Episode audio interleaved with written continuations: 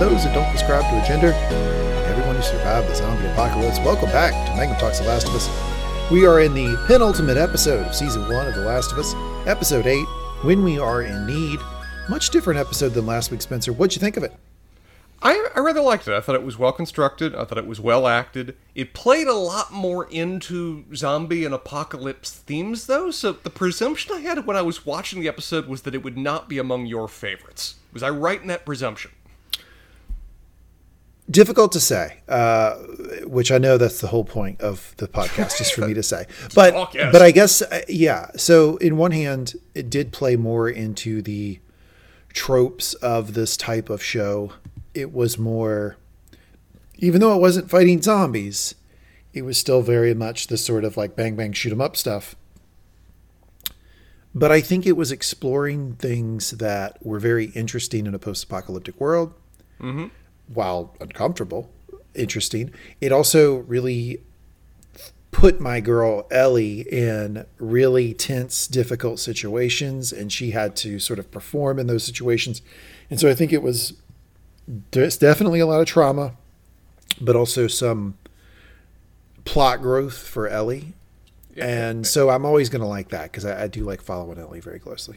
Yeah, Ellie and Joel, I feel like this... I think you finally got the culmination of their relationship. If they're not at a 10 at this point, I don't know how else you're assessing this. Yeah, maybe. They're at a 12. Yeah, absolutely. So actually, I'm going to surprise you a little bit. There are parts of the episode I didn't like, but it was among one of my more favorite episodes because... Awesome. It was basically the trials of Ellie. You know, she's going through really difficult situations and having to come out of them, a lot of trauma, and then of course the reunion with Joel at the end. So yeah, I don't know. I thought it was a really good episode. What'd the internet think, Spencer? What'd the internet think of this episode? I've developed a habit of checking IMDb after our last few episodes, and this is tied for the best rated episode of the season based on IMDb ratings with a 9.5. Care to guess what episode it's tied with? It would have to be episode 1. No, episode 1 is up there, but not. Endure and Survive, the episode of when we got the zombie apocalypse inflicted on Kansas City. Yes, okay. All right, well, there you go, folks. Cannibalism and pedophilia always going to rate higher than homosexuality on the internet. That's how the internet works, sir. It's good we're finally recognizing this. So we will go through the episode beat by beat, doing a recap. Spencer will chime in, Winnie anecdotes, interesting stories, comments, thoughts, jokes, and then we will go to best line of the episode. Spencer will supply me with nominees, but I am a God Emperor of the segment. I and I alone will select best line of the episode. Then we'll go to familial moment of the episode. Pretty obvious winner here for familial moment of the episode. And then we have ethical questions of the episode, which I actually, through my notes, have a few moments where I felt like potentially we could be teasing out some ethical questions of the episode, which I'll throw in, and you can take the suggestions or not. Mm-hmm. But then I'd like to do a little housekeeping. We have a lot of housekeeping. There's a lot going on for the Mangum Talks podcast channel. Probably the most we've ever had going on at any single point one time. Ever. Yeah. We have Mangum Reads, which is like a sort of digital podcast book club that there's a podcast within that called Pottering Around, which is a chapter-by-chapter reread of Harry Potter, which Spencer is on, that is started back up. I think y'all are in book 5 now, and you're going through book 5. So we have that. We have this podcast, which is Wrap It Up, Mangum Talks The Last of Us. We have The Lasso Lowdown, which is a episode-by-episode review of Ted Lasso, which is coming back next week, Spencer, which you and I will be leading. Spencer does the recap for The Lasso Lowdown. That's a whole different podcast feed called The Lasso Lowdown if you want to listen to Spencer and I talk about Ted Lasso. Season 3 of Ted Lasso, go over and subscribe to that. Spencer, Season 3, last season of Lasso. Oh my goodness, I'm shocked by this. I've been enjoying your increasingly horrified messages that you've been sending as the shows that you and I had talked about where, they said previously this would be the last season, but they've never repeated it, so maybe it isn't. Have in the last week confirmed that they're in their last season, including not just Ted Lasso, but also Succession. Exactly, Succession. So that's another thing we have going on in the podcast, this Mangum Talks podcast channel. We have Line of Succession, which is another podcast feed where Spencer and I go and review episode by episode Succession. We have done the first 3 seasons. We will do season 4, which is starting toward the end of the month. Also, all on top of this, The Mandalorian is back over on Disney+. Spencer and I and Jamie reviewed episode 1 of Mandalorian. Jamie and I will be reviewing that week by week. So you can go over to Mangum Talks Star Wars to review that. So we're going to have something like 4 or 5 pods going at one time. Absolutely something crazy. A lot of balls in the air. But Spencer and I, podcast professionals, going to knock it out. Going to do it. Don't worry about it. No big deal. Who needs sleep? I mean, honestly, really. Passe. It should be easy, though, because I'm going to do Succession, where I'll lead the recap, and then you're going to do Lasso, where you lead the recap. And then we'll have those 2 pods going at the same time, and then I'll also do Mandalorian with Jamie. Should be a lot of fun, but before we get to all of that fun, we got to wrap up The Last of Us. So we start with the penultimate episode. When we are in need, we start with the Succession trailer. Hey, can we play a new game? Best line of the trailer. I didn't take notes on it, though. Which one do you? Which one are you going to pick? I've got 3 for you. Please. 1, I hate you. You understand that. Roman to Magnus. I want to kill the opposition. Cut their throats. We're pirates. Logan Roy. And then, Logan Roy, I love you, but you are not serious people, to his children. Yeah. I mean, obviously that one's going to win. That I think that's the ultimate summary of the entire damn show with that one line. So much fun with the Succession trailer. We're going to enjoy doing that. A little later in this month over on the Line of Succession podcast feed. The previously on has Ellie at the mall with Riley, Joel telling Ellie to leave, and then Ellie and Riley sitting there, and I believe this is Riley's quote, whether it's 2 minutes or 2 days, we don't give that up. Interesting quote, because I think it can probably be applied to Ellie and Joel now.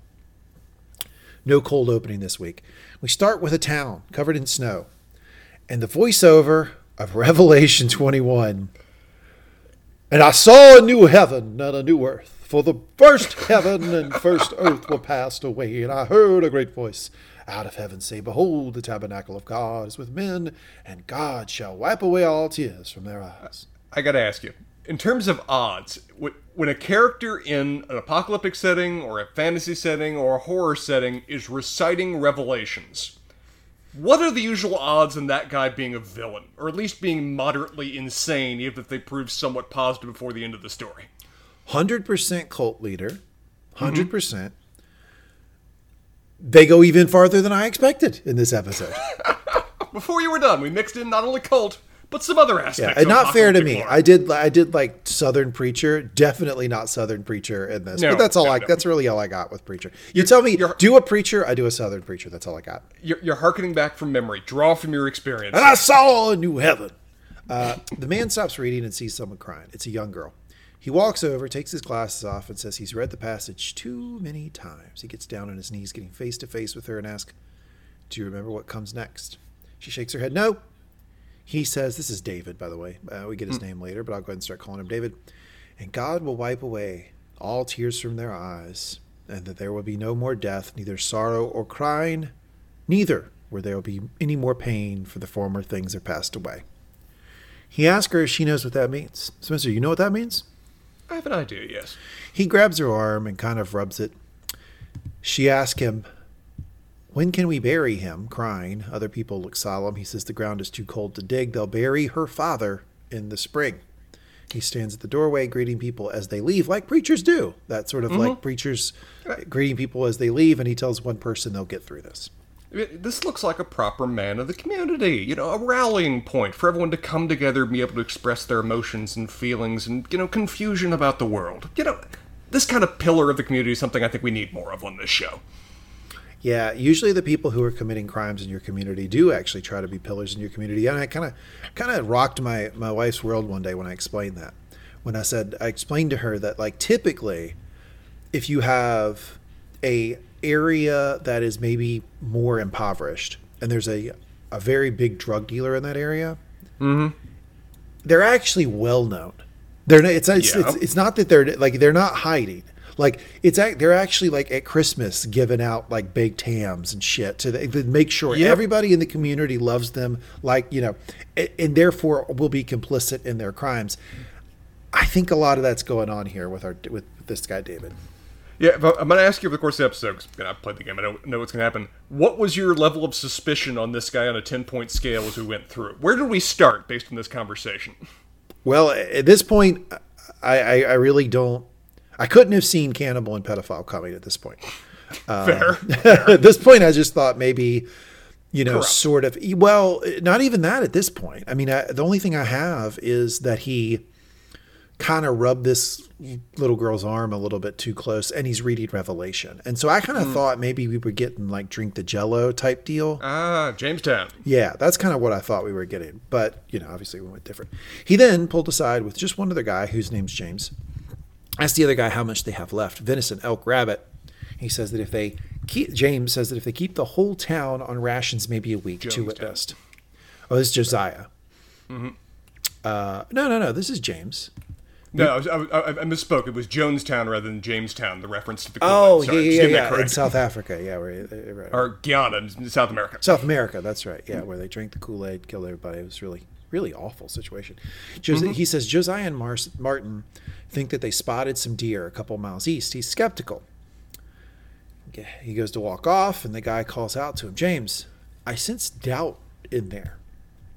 James says, they haven't lost faith in you, David. They're just scared. David says, not from them. James looks around and says, I still believe. It's been a tough last 6 months. He said, the last 6 months have been hard. David says, it has been for all of them, but I need to know you are with me. James said, he is. Good. Now go get our guns. We're going hunting. James says, all right, and takes off. So from this scene, the only thing I have that David might be a problem is the sort of ongoing loyalty test. Like anytime, my personal opinion on this is anytime you have a leader that constantly demands a loyalty test, like, are you with me? Are you my kin? Are you like this constant testing? You usually have a problem. That's usually insecurity. It definitely could be a sign of insecurity. In terms of trivia, by the way, the actor that is playing James is Troy Baker, who is the voice actor of Joel in the video game. So this is, I think, the third or fourth voice actor we've had actually acting in the show. Oh, wow. And the guy who plays David was on True Detective. Which season, actually? I don't remember him. I believe it was 3. I didn't watch that one because season 2 disappointed me so much. Yeah. We're left with David's POV as James walks away. Cut to Ellie, who's checking Joel's wound. It doesn't look good. Very bright red. Yeah, that's some infection in there. Starting to get dark. Ellie then puts some water on Joel's lips. I mean, she is, nursing him. Yeah, and like the thing about Ellie is I would think she has a lot of natural skills. I would not think bedside nurse to sick person is something in her wheelhouse, right? She's really having to stretch what probably comes natural to her to be this type of caretaker for Joel. Very much so. This is just a reflection of just how far their relationship has come, because we've seen Ellie. Bedside manner and her don't really exist in the same zip code as each other, but she is nursing this guy with every fiber of emotion and caring that she can summon. She takes out a piece of paper that has some food in it, and she's sort of eating maniacally or manically, and I think that the reason she's eating that way is because she just doesn't know what to do next. Yeah. And she leaves some food. It looked like a certain element of panic in there. Yeah. Like just, you know. She leaves some food on his chest, but Joel isn't moving. She looks over at the gun, then leans in and says, I'm going to be right back, okay? She steps out with a gun, walks into the yard. Spencer, what was her plan here all along? It was definitely to hunt, but it wasn't to just walk until you see game, because that's not how you normally hunt. I don't mean... She hasn't really been trained in hunting that we've seen before. She's only fired a rifle that we've seen once before anyway, and, you know... You who have gone hunting before, please give your girl Ellie some tips on how to hold a rifle, because even I was recognizing that wasn't a great holding gesture. But it really seems like her strategy here is, I'm going to wander off in the wilderness and try to shoot something and bring it back, because I have no other idea what else to do. Yeah, I mean, there's all kinds of problems in this plan. A, that's not how you hunt pretty much any game other than maybe birds walking around like that. Because you're making so much noise, the game are going to run away from you. 2 is, does she have any idea how to slaughter it? Does she have a knife to slaughter it? Does she know how to bleed it, etc.? 3, which Joel actually mentioned before about her bleeding the animal. 3, are they going to eat raw meat? Can she make a fire? I mean, there's just a lot, but you know. 4, as comes up here, is she big enough to bring it back? So if she shoots something like a full-on, you know, buck, as we see. She lacks the body mass necessary to haul that massive creature back to the house. Well, it also, I'm not sure she left home thinking she'd get a deer. She might have been thinking rabbit. So she sees something, maybe a fox. She takes off after it, but she slips and falls. Gun goes flying. Whoop. She sort of looks up like shit, and she walks on. I believe it was a white snow rabbit, which is an in-game reference in many ways too. This rabbit got off a lot easier than in the video game. What is the in-game reference to?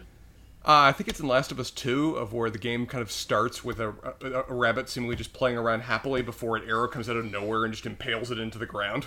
But so this rabbit did better than its cousins in the video game. She walks on, then she hears something. She pulls her gun up.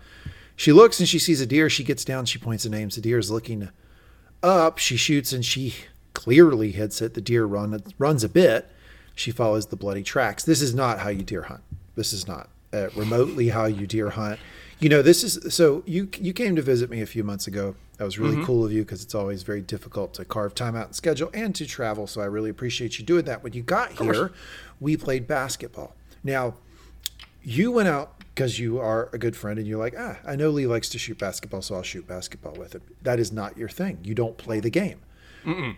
You did make some shots, but you made shots despite your poor form. This is perfectly true. This is what Ellie is doing. Like, well, you would make them. They would go in, they'd bang off the backboard, and I would look and I'd go, well, he did make it. But he made it despite the elbow not being tucked in, despite the left hand not guiding, despite not proper, knee flex, all this stuff. Same thing with Ellie here. She literally, the idea that you could just walk through a forest, find a deer and shoot it, especially when this entire troop of people is having trouble with game. Ellie is a very, very fortunate person. I think are you just that damn lucky? As some characters bring up later, even just the fact that she got the shot to hit, and a good shot too, given it dropped a few hundred yards later. Previously, she hadn't been able to hit a target, but this one, by will of providence, perhaps, as we discuss, as we review later in this episode, the shot goes true. You ready for me to read way too much into the episode? Please. So it starts with Revelation. Yes. There is constant references to religion, specifically Christianity, and the idea of, is there luck, is there not luck? Basically, deity oversight, God's oversight into this master plan. I don't know if you caught it, but right before Ellie shot, there was a close-up shot of the deer that was making eye contact with Ellie. So I'm ready to read into this that it was... God placed that deer on earth for her? Yeah, it was divinely sent for her. Yes, exactly. I think that's maybe the message they were sending us. Because when you go right to the deer's face, the deer is looking right at Ellie. It made a point of getting as close to Ellie as possible, showing its broadside, and then staring right at her as it waited for the shot.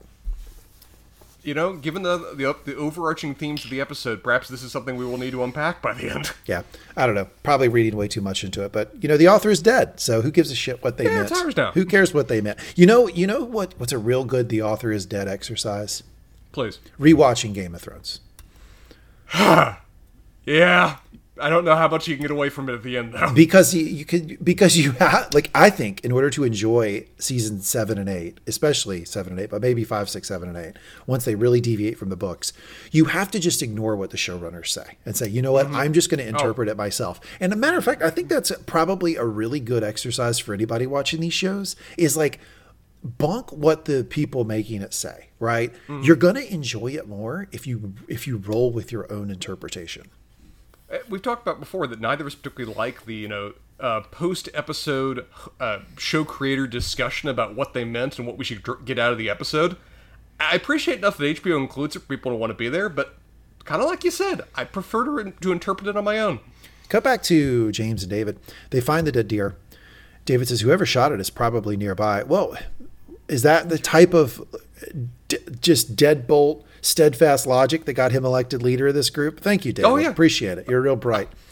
Who would have reached that conclusion on their own? I ask you. Here's the thing. When somebody is a cannibal and a pedophile, I feel like I can just make fun of them in a very bullying, childish way. So that's what I'm going to do this entire time. I'm going to talk about how David looks like a dweeb, how he's overly warm because he's socially awkward. I'm going to talk about how he's an ugly guy with bad shoes. I'm going to enjoy teasing David the entire episode. Well, you know why? Because fuck David. This is like, making something that insults the Nazis. There's no ethical limit to what you can say or do. The guy is a cannibal pedophile. He is the lowest of the low. We can't go anything else you want to shovel on top of him, he's already dug his own hole. Yeah, you can absolutely pants this guy, put glue in his hair, and shove his face in sand. And everyone will cheer. It's okay. We will need to debate, though, how broadly that extends. Clearly, he has a circle of followers that are in the know, at least for the cannibal aspect of things, but it seems like not everyone is. Then we hear Ellie in her most serious of voices, "Don't! Drop your rifles! Now!" Are you intimidated, sir? Are you intimidated? Does absolutely. This make your blood run cold? Oh, of course. Yeah, she's crushing it. They drop their rifles very slowly. They don't look very scared. She tells them to turn around and face her. "Slow. Any sudden movements, I'm going right between your eyes. Ditto for Buddy Boy." She's trying. She's trying so hard. I love Buddy Boy. That one made me laugh. Buddy Boy. "Turn around and walk away." David asks for 10 seconds of her time. 10 seconds. You know what this is? This is you are about to shut. The Jehovah's Witness is at your doorstep. He's at the door. You're about to shut the door. And he just goes, just 10 seconds. Just give me 10 seconds, please. I came all the way across the country just to tell you this. I have this pamphlet for you. He wants 10 seconds. He introduces himself and James. He says he's from a larger group. They are all hungry. Ellie lies that she's from a larger group, does not lie, and says they're also hungry. Gun still pointed at them. James says he's not asking for charity. She can't drag the deer back by herself, so he wants to trade her for some of it. He says he has boots. Then she says, "This is go ahead." The guy's not a bad marketer. You got to give him credit. He is trying to spin this in a situation of where, let's work together. You're good people. You obviously can't make full use of this. Help me help you. Here's an active strategy, including introducing himself too. Yeah, but here's the thing. This is how, and I'm going to talk about this a lot through the episode. This is how people who abuse minors operate. This is how pedophiles operate. They start to, and he's doing it here in a way that's almost innocuous, but it becomes very apparent what he's doing later. They latch on to real things to manipulate. For instance, they'll go, like your dad mistreats you, your mom's not fair to you. I mean, there may be some... They're playing on doubt, playing on weakness. Yeah, there may be some element of truth in that, in the relationship a child might have with their parents and how it's strained or whatever, or they're, may get bullied or whatever. The pedophile will prey on that. I think David has from what I can tell, I think David has a lot of experience doing this. Cult leader probably plays it seems second nature to him. So then this is where I really want to ask you a question. So then she says, "Medicine, like for infections?" Ellie asked Spencer, was it smart for Ellie to immediately show her hand asking for medicine up front? Question. I think she's coming across too desperate, and she's playing into what the thing that she can't know here is that these guys are affiliated with the guy that Joel killed. She does not know that, and I don't think she has necessarily a reason to suspect that even. So that I'm not gonna mark against her. But in terms of the desperation in her voice and the fact that she goes into it hard, she's revealing her hand about she's in desperate circumstances and that they've got technically the high ground when it comes to the negotiating. Yeah, I actually don't think it was a smart move for her to immediately ask. I know she gets the medicine, and that does save Joel's life, and that's really important. But I think that the only reason she got the medicine is because David was targeting her for abuse. It wasn't because of any strategy that she employed. Well, as we see from James here several times, James's presumption throughout all of this is that, well, obviously we're going to kill her. I mean, obviously we're going to trick her and betray her and shoot her when her back is turned. Like, totally. And he's legitimately surprised that David isn't doing that. Hint, hint, nudge, nudge, they've done this before. Weren't you waiting for James to look at David and go, her? Yeah. Dude, come on. Again with this? Like, I was hoping he would have that conversation, but obviously scared of him. James makes a mention of her going back with them to his camp. She says, "I'm not going anywhere. Buddy Boy can go get it." Buddy Boy. That's funny. It's very, very good writing for a preteen, right? A preteen trying to appear tough, trying to appear intimidating. Yeah, she Brett saw that in a movie or something. Anyway, anyone else comes back and he finishes the sentence for her. "I put one right between your eyes," and he touches right between his eyes. David finishes the sentence for her. David turns to James, tells him to go to talk to Howard, get 2 bottles of penicillin and a syringe. James is so confused, and then he drops this. "It's not code, James. Do as I said." Yeah. The instructions are there on the page. James walks, then runs away. Ellie tells David to take 10 steps back. He does. That's your dad's gun? Is he the one that's sick? Is that why you're out here on your own? See how much information he could gather just from her asking for medicine that quickly? Yeah. Hey, the guys in let's give David at least some credit. He's reading Ellie remarkably well, remarkably quickly. Not that she's making much of an effort to hide things. Oh, no. He's extremely manipulative. Mm-hmm. And I think to be manipulative on the scale that he's been successful at, you have got to be able to read people really well. Yeah. And he can, obviously. And that's dangerous when you have that behind a pedophile. Mm. David suggests they start a fire. Ellie tells him to bring the deer with them. So David does. Cut to a shot of the deer's dead face. Again, the deer's dead face. Spencer. Look at that. Staring still. It's God watching. God is doing this. And they are inside some sort of shed, maybe? I don't know what that was. I paused it. I couldn't really tell. He kind of gestured to the house behind them, so I think they kind of went to some aspect of that home. Well, it looked like a shed, but then it had light fixtures on the ceiling that really didn't look like a shed, so I wasn't sure what they were in. So then they started a fire. David mentions she shouldn't be out there on her own. She's like, you shouldn't be out here on your own. I like that. This is the strategy I employ. So Spencer and I sometimes will get together, and like because we live far away, we'll get together for like weekends or 2-3 nights to just, you know, hang out. To make it worth the trip. Old times. Make it worth the trip. We're not going to just spend money for a flight just to hang out for an afternoon, right? It's usually a couple days. So he keeps a sleep schedule that I do not keep.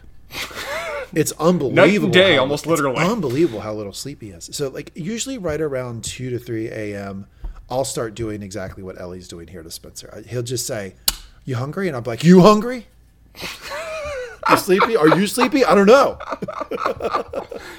Hadn't thought about that, but yeah, I really feel called out right now. I will. You want a cup of coffee, Terry? You look tired. Or do you want a cup of coffee? Yeah, that's usually what I do. So he says, fair enough.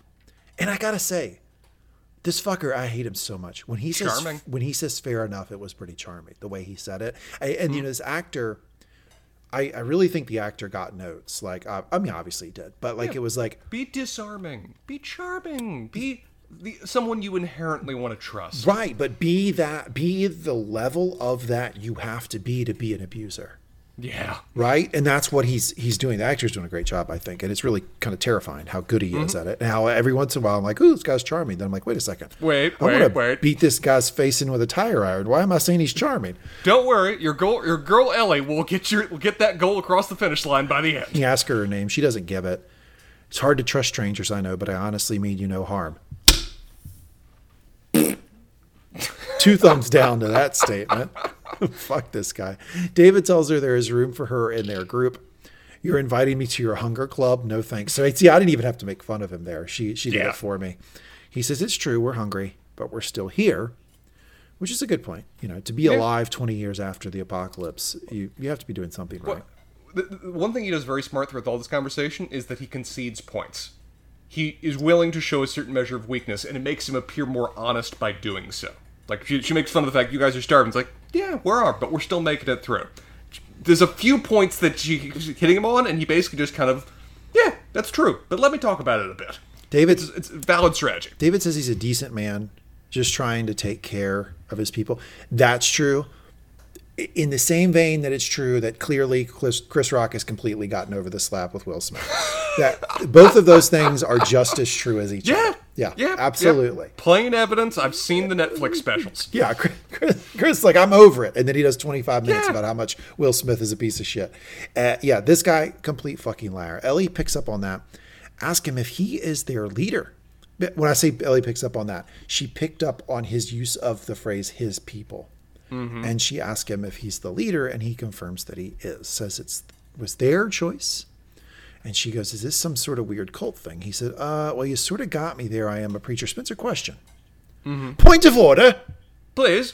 Wouldn't most preachers push back against the idea that they're running a cult? He seeded that point, which I didn't think most preachers, if they truly believed in this scripture and the whole thing, they would say, well, wait a second. It's not a cult.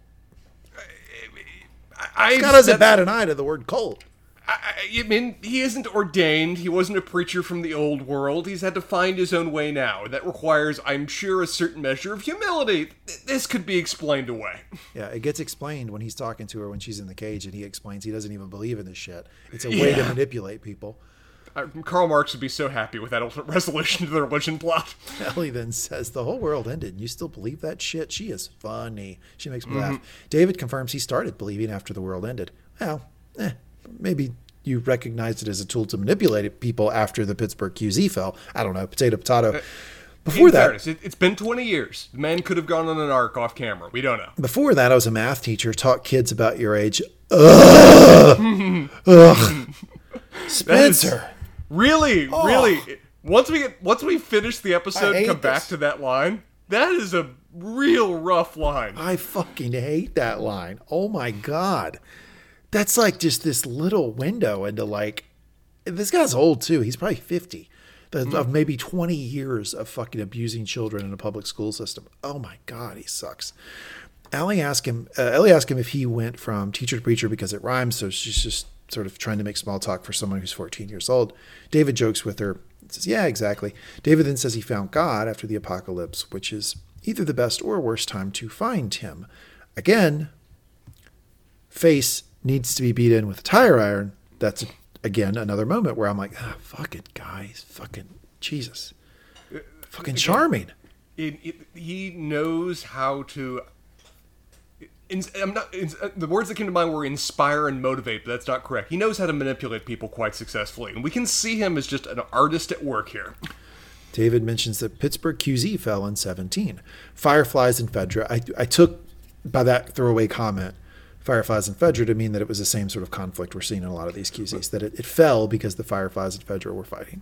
And wasn't Frank the one also fleeing Pittsburgh back in episode 3? Yeah, he did. That's a great call. I did not connect that, but that is exactly what he said. He was leaving the Pittsburgh QZ, and he was the only one that made it all the way to Boston. In different directions. And he, with a few others, took off. Ellie mentions they are a long ways from Pittsburgh. Shout out to Ellie for paying attention in class at Federal School. She knows her geography. Shout out. Look, that might seem simple, but that was just rote memorization for her. Oh, yeah. Because she has no other reason to know where all these cities are other than rote memorization in a classroom. She's not visiting any of them. It's not germane to her daily life. This is all just Spencer level memorization. Spencer would have done this in the cradle. Ellie did this, probably 6th, 7th grade. Your girl was wicked smart. Wicked smart. He laughs and says... They kept settling, and moving. And every time raiders would come, he'd pick up, and more people sort of followed along as he went, became sort of nomadic. She says his luck was bound to run out sooner or later, and he says, ha, luck. There is no such thing as luck. I think that's a theme of the episode. And he smiles. No, I believe everything happens for a reason. It does. I can prove it to you. She says, okay, and he starts in. Spencer, did you think she was in trouble at this point when he said, I can prove it to you? Yeah. Yeah, even though the game, I was looking at the scenes going, no, I don't trust you. No, I don't trust you. Yeah, when he says something bad's about to happen. He says, I can prove it to you with that big Cheshire grin fucking smile. I was thinking she's probably in trouble, and she was. He goes on. Go ahead. I double checked. Frank came from the Baltimore QZ, the other collapsing old industrial East Coast city. You probably connected them because the Pittsburgh Steelers, Baltimore Ravens are really big AFC North rivals, right? That's probably why you connected them. I'm gonna say yes, and I'm gonna hope you're not gonna laugh. No, they really are. You made it through. All right. He goes on. We didn't expect this winter to be so cruel. Nothing will grow. Game's been hard to find. So game is hard to find, but she stumbled upon a deer who sat there, exposed its broadside, and stared her in the face. Okay. All right. Some men choose to hunt a far more dangerous game, my friend. Ooh. So I sent 4 of our people to a nearby town to scavenge what they could. And 3 came back. The one that didn't was a father. He had a daughter just like you. Here's the thing. This is something that old people have a tendency to do when they're talking to young people. Mm-hmm. Like if they're talking to, say, a young girl of age 14 and they're explaining there's this other girl age 14 that you don't know. They say things like, a daughter just like you. Ellie, that will disconnect you, a kid, very fast from the conversation if you do that, because mm-hmm. the kid will go, she's not just like me. That's a crazy thing to say. Like, don't say just like me just because we're the same age. You're treating me as interchangeable. You're not treating me as my own unique person. Yeah, well, thank you. I've tuned out. Uncle Lee out there to the adults. Just don't do that to kids. Don't say, oh, mm-hmm. yeah, well, there's another kid down the road just like you. No, not just like you. And her dad was taken from her. Mm-hmm. Turns out he was murdered, but this crazy man. And get this, that crazy man was traveling with a little girl. And at this point, my heart has sunk into my stomach. He smiles. You see, everything happens for a reason. James lowered the gun. Yeah. It was right at that same moment, too, where Ellie realized, oh, this is an odd little story. Oh, shit. Not only do I know who you are, you know who I am. I'm fucked. But you know what's funny is that, like, when he... So James has the gun pointed at her, right? Typically, when you have a gun pointed at you, you don't move. Ellie not just moves. She just turns around and points the gun right at him. It's like any other situation, the guy would have just shot her. Like, because she... Yeah. That's the whole point of... catching you unawares is that you're going to stop you from turning and doing exactly what Ellie just did. Yeah, in terms of God's grace, Ellie is only alive right now because David is humored by her. I'm going to use the word humored in the most broad sense possible in terms of defining that term. It is a really ugly truth of the episode that Ellie survived because James was grooming her for sexual abuse. David was grooming her for sexual abuse. And if he had not had that spark of an idea in his ridiculously awful brain, she would have been murdered. Yeah, she would have died at the deer if David had not basically continually kept James from killing her. So it's a very awful, terrible truth of the episode. So James states that she killed the guy. And David clarifies that she didn't kill anyone. He tells James again to lower the gun. James is not happy with the way David is handling this situation. David tells James to give her the medicine. James really doesn't like this. David, what are you doing? Yeah, it's fucking penicillin in the apocalypse. We're not making more of this. This is worth everything. Like, cities could be built on the amount of penicillin we're just handing away. And he does it. Now he just runs away awkwardly. Kind of a really awkward run. She's not used to all that weight. Good call on her part not to try to demand her half of the deer, by the way. No, that would be pushing your luck. Probably good to just leave. David tells him that he knows she's not with the group, and that he tells her as she's running away, and I know you're not with the group, and I can protect you. And off she goes. David and James watch her. James says, so you're just going to let her get away? We don't get the rest of that conversation. And I would like to know what it was. What would you suspect? Given how close these two are, clearly James is David's right-hand man for all of his operations. I don't think he would say it explicitly. That doesn't seem like David's style. I think he probably said, I'm going to bring her back. I'm going to keep her close to me. Something like that. Mm-hmm. That would be my guess. I see potential in her. Oh, yeah. Oh, God, that sucks. Yeah, that's probably what he said. Then we see Ellie running off. She runs into the house, down into the basement, to Joel. She opens the medicine, draws the medicine into the syringe. She doesn't know where to put it. She's the exact conversation that would be going through my mind in that scene. It's like, okay. Now what the fuck do I do? Sure, right in the wound. Well, she does. She puts it right in the wound. Spencer, would that work? Putting penicillin right in the wound? I don't know. I have no idea. I would love to actually know the answer to that question, because I was like, usually it's like you shoot him in the butt, right? Isn't that where penicillin usually goes? Yeah, I would. I don't know. Into the muscle? I don't know. Anyway, and after that, Ellie lays down next to Joel to sleep. Then we see a man and a woman making soup. Which I like that Joel, weak as he is, also does try to bring her a little bit close, clearly, while she's cuddling him. Yeah, and that's obviously an indication of their closeness, but I think it's just cold. You'd have to do that with anybody.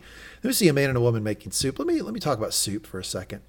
I really don't like soup. Love soup. I find soup to be a really awful thing for a meal. And it is the type of thing that you can put human flesh into and trick people into. So if you're next time you're having some chicken noodle, it's a little stringy. Just remember that. Just remember, it's something you can sneak weird meat into and nobody would ever know the difference. And that's exactly what's going on here, because they bring in a tray full of meat. The woman looks at it super skeptical. The guy says it's venison. What is it? He hesitates. Like she asks, what is this? Venison. She seems resigned and she adds the meat to the soup. But then we see the deer that has not been butchered at all, that is completely still whole, brought in after that conversation, after that deal with the soup happens. So we know it's not the deer they just shot. Now, at this time, at this moment, in this episode, did you think it was human meat? Yes. The thought had already now crossed your mind. Yes. And what gave it away to me was the back-to-back of the meat, and then we see the deer, so they're already planting it in your head that you have to question the meat. But it was the woman's reaction, how the woman almost recoiled from the meat and really didn't want to touch it or deal with it. And then there's a little moment later on when they're all eating where everyone is scarfing the soup down, and she is choking it down. It's really hard for her to eat it. Yeah, the two people that are choking are her and James, where James is like taking a bite and then just staring off and kind of slowly going through it. Two of them are the other than David, who don't give a shit, is scarfing it later. Those are two that are definitely. Well, we'll talk about that because David has a different dish. Then David talks to the group, confirms the rumor that they found the girl who was with the guy who took Alec from us. Very cult leader talk, right? Mm-hmm. He took Alec from us. He confirms he's going to track her, find them, bring the man to justice.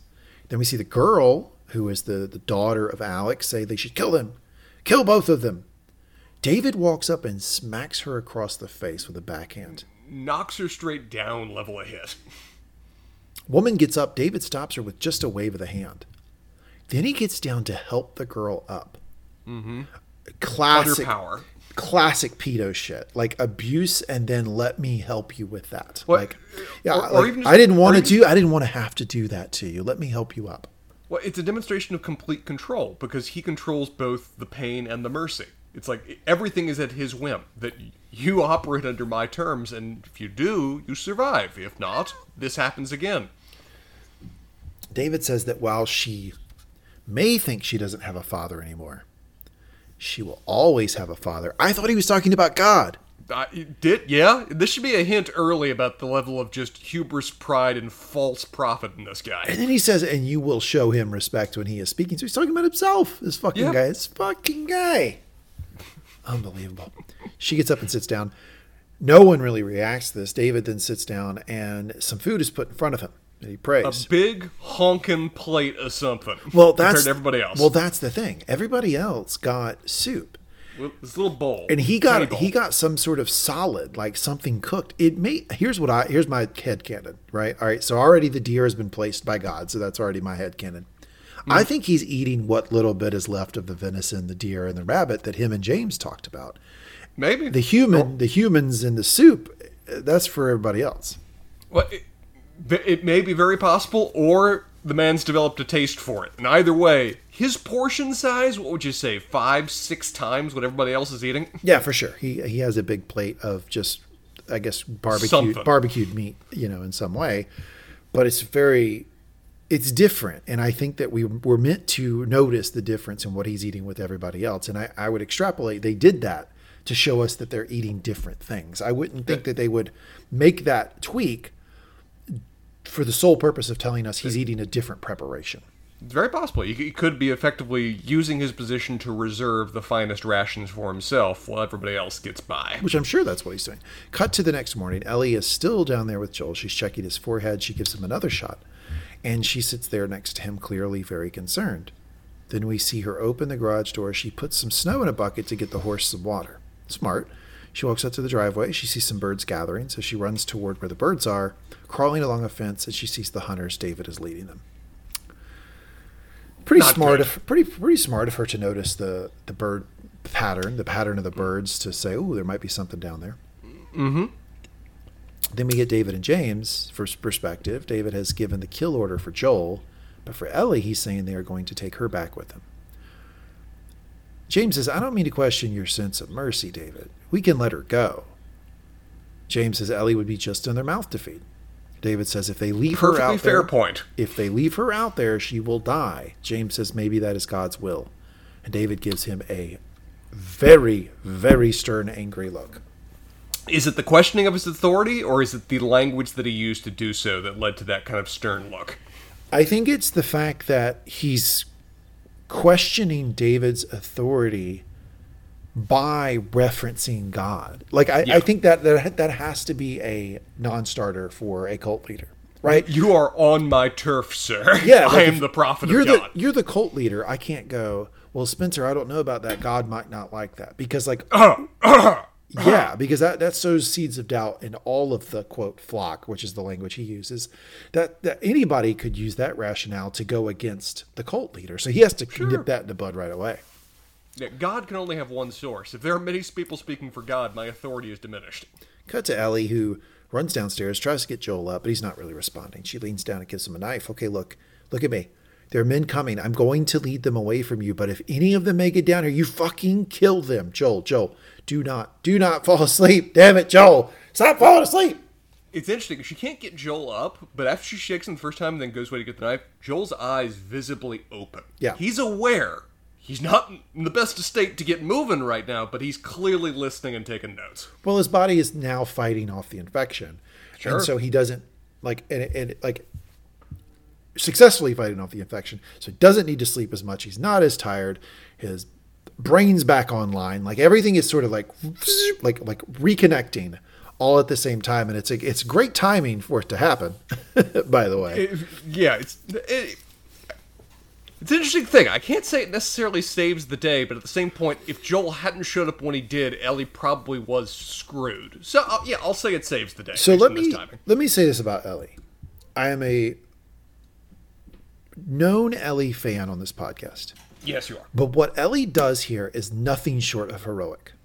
Oh, clearly. Like, obviously, we need to self-sacrificing. We need to call this what it is. It's like she puts herself in the absolute line of danger without questioning, in a really intense way, right in front of them, knowing that she could be shot, she could be taken in, she could be whatever, and that whatever gets filled in.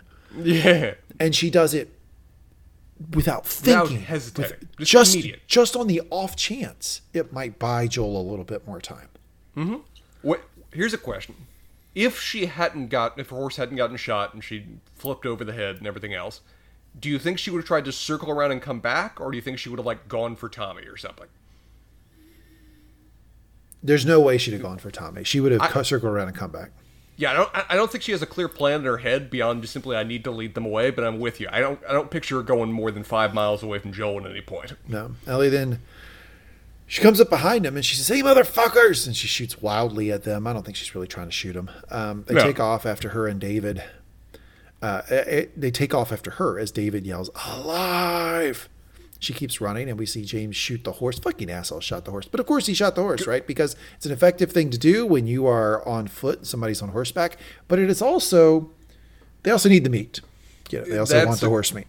But how much does a horse weigh? It's 1,000 pounds of meat they're going to use to feed their community now. Yeah. She keeps running, and then we see James shoot the horse. Yeah, there we go. And Ellie falls down, knocked out, and they stand over her. James is just about to shoot her when we hear a bullet. Bang! One of the other guys even says, "Do it." David's level of authority is immediately in proportion to how distant he is from the situation. Yeah, and that and that's the thing, right? He is constantly with these loyalty tests.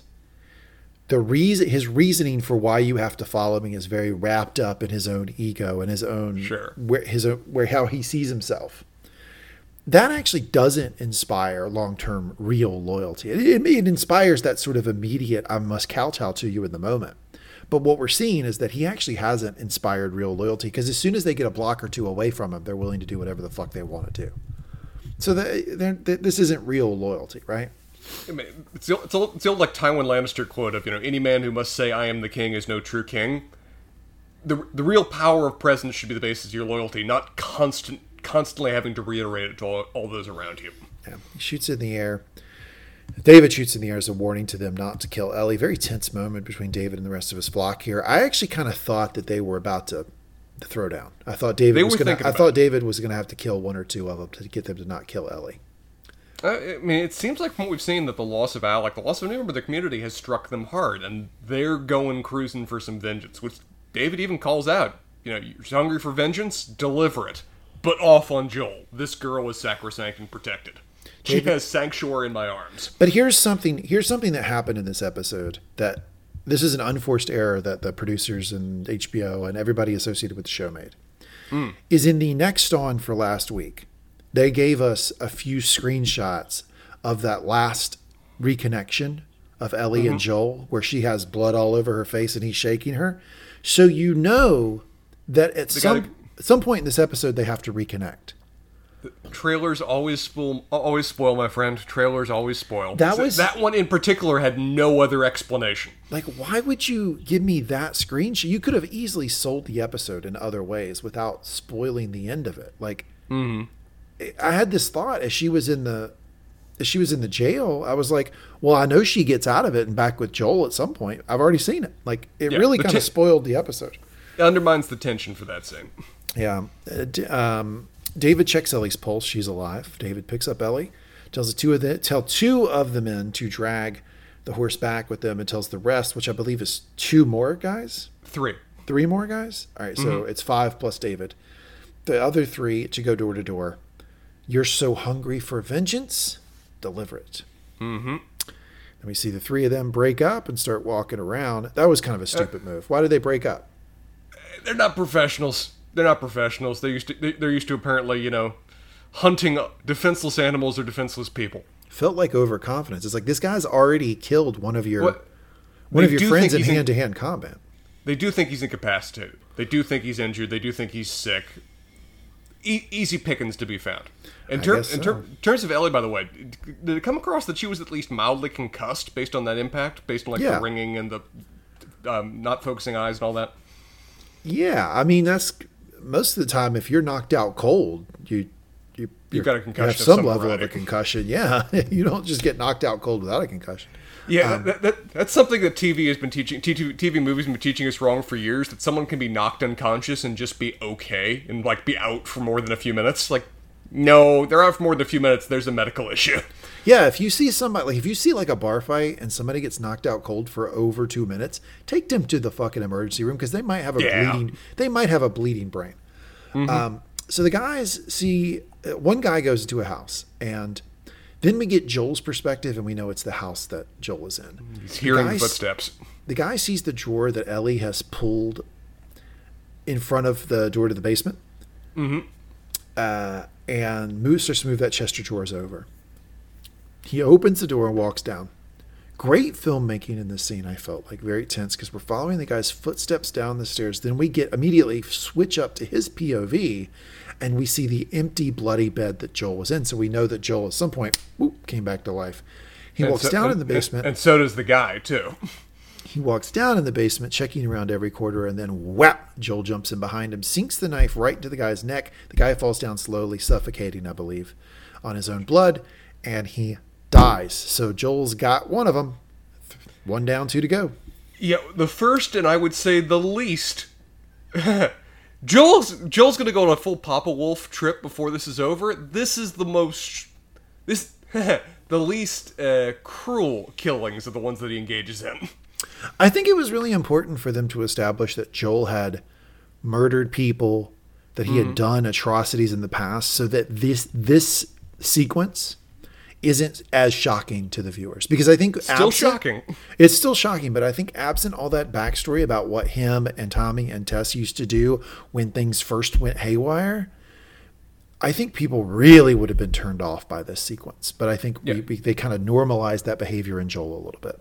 So we've seen him purely kill in self-defense previously under terms, whatever else we saw. It was even off camera when he executed that one kid by, you know, stabbing him with his own knife. We've heard about his background of violence, but we've yet to see the scale of the Joel that people tell horror stories about. The Joel that even across continent people don't want to be associated with based on the history of violence. We're going to get a taste of it before this episode's over. Then we get Ellie waking up in a cell. We hear David's voice. He's watching her. He says he was worried she wouldn't wake up. He demands to be let out and says, well... that's certainly, she demands to be let out. And he says, well, that's certainly the goal. Hungry? She asks him why she's in that cage to begin with. He says, because I'm afraid of you. You're a dangerous person. You've proven that. I love that answer. I love that answer because honestly, he shows massive overconfidence later, but that read on Ellie being a dangerous person that you want to keep locked up, good call, sir. And he points out the others wanted to kill her. Very true. He reiterates it. Ellie says, fuck you. He asks for her name. She says, eat shit. Shout out, Ellie. She's the best. David says, you can't survive on your own. Let me protect you. She says, I'm not on my own.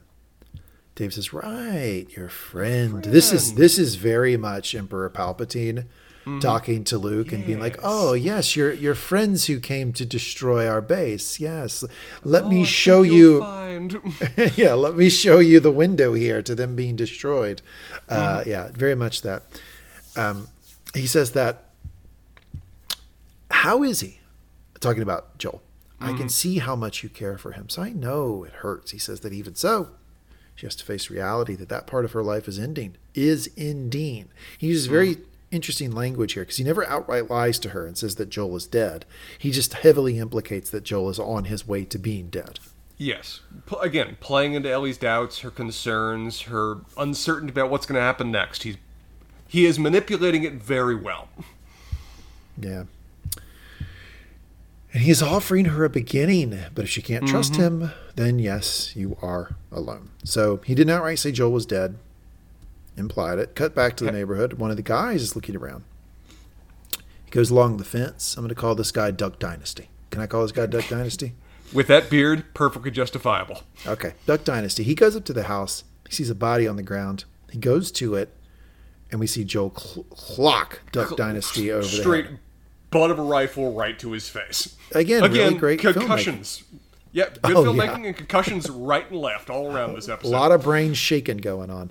DD, Duck Dynasty, that's what I call him now, DD, wakes up, tied up, and we see Joel beating on the other guy. Duck Dynasty tells him to leave him alone.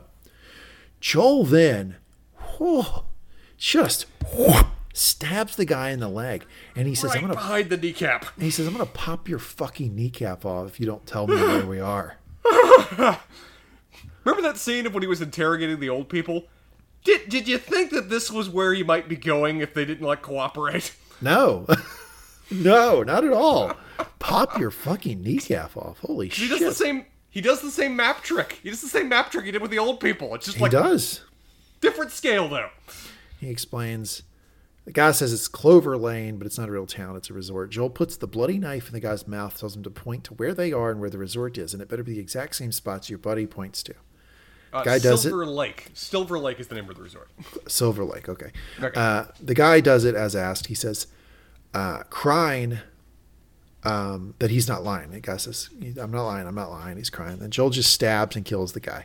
Duck Dynasty gets really upset at this, screaming like, what the fuck? He told you what you asked for. Why did you do that? He's really rocked. And he says, well, fuck you, motherfucker. I'm not going to tell you anything. Joel says, it's okay. I believed him. And then just kills Duck Dynasty.